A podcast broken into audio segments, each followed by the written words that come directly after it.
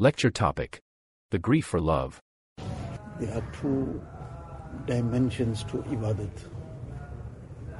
One is a kind of ibadat which has mujahada involved in it. But after a while, that mujahada is no more felt like it used to be initially felt when a person is consistent. Somebody did not have any habit of, for example, performing some nafil, whichever time of the day. Now he has to now push himself, he has to put some pressure on himself. That for example now makes two rakats ishraq or two rakats awabin. So initially there's a degree of mujahada involved. After some time, then this becomes part of his system and he finds hardly any difficulty in fulfilling it. And then when he continues consistently, after a while, it may even become a situation where he cannot do without it. And then it comes to a point where he starts greatly enjoying it. So this is not the objective to start enjoying something in particular. If that enjoyment is felt, that's Allah Ta'ala's ni'mat, but it's not the objective. If it's not there, that doesn't make any difference in terms of the quality of that ibadat if it's done correctly or the acceptance in the court of Allah Ta'ala. So that's one type of ibadat. There's another ibadat which Hazrat Ahmadullah Ali, as Shah Hakeem Akhtar Sahib Rahmatullah Ali used to repeatedly describe it as Gham Uthana Seekh Lo. That become ready to take on the grief in the heart. The ibadat of this line is where a person has to suppress his nafs. For example, one very common situation, a person has to suppress anger.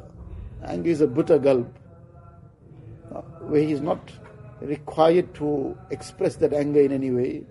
It's not a matter of deen, and he has to suppress it. It's a bitter gulp.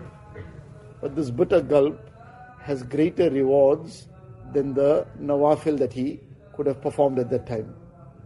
Likewise, now a person has to guard his gaze. So now this sometimes becomes a matter of great pain in the heart. People sometimes describe it as they felt the heart is going to shatter. But now this heart which shatters on that occasion to in order to obey Allah Ta'ala. This is taking a kind of grief on the heart. But this grief is what takes a person to Allah Ta'ala at a far higher speed than all the nawafil. And this grief is for Allah Ta'ala. One is grief for dunya. People throughout the world, every day, countless people are grieved but over dunya only. But the number that are grieved purely for the sake of Allah Ta'ala, because they refrain from something that nafs was demanding, and Allah Ta'ala has forbidden this. So now there's a tug of war within, and there's a kind of grief, they're ready to take it on. To suppress that anger, they're ready to take on that grief whatever other situations of these kinds come around, and this becomes a pain in the heart. But this pain is what is the darde dil. The darde dil, which refers to that pain on the heart, which becomes a means of getting the closeness of Allah Ta'ala. Not that pain which is as a result of just merely crying over dunya. So this is something to learn how to undertake this pain on the heart. This is dunya is dunya. Dunya is not Jannat. Dunya is the place to earn Jannat. And when there's something so great to be earned, then this all the efforts, no matter how great the effort somebody has to put in, but it really adds up to nothing when compared to what is being worked for.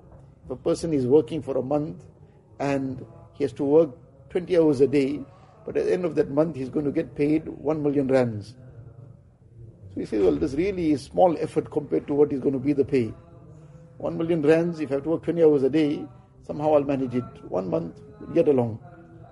So, Akhirat and Jannat is infinite, everlasting. And the life of dunya, if it's 60 years, 70 years, 80 years too, is not even a dot compared to the infinite life of Akhirat.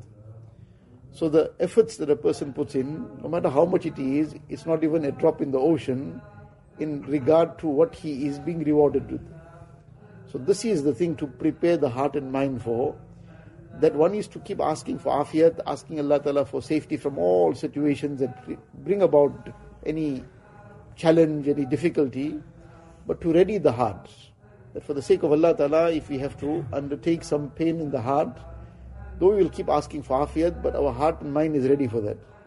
This becomes a means of gaining nisbat, of gaining that connection with Allah Ta'ala, and the strength of this connection is beyond the strength of the connection that comes via nawafil alone.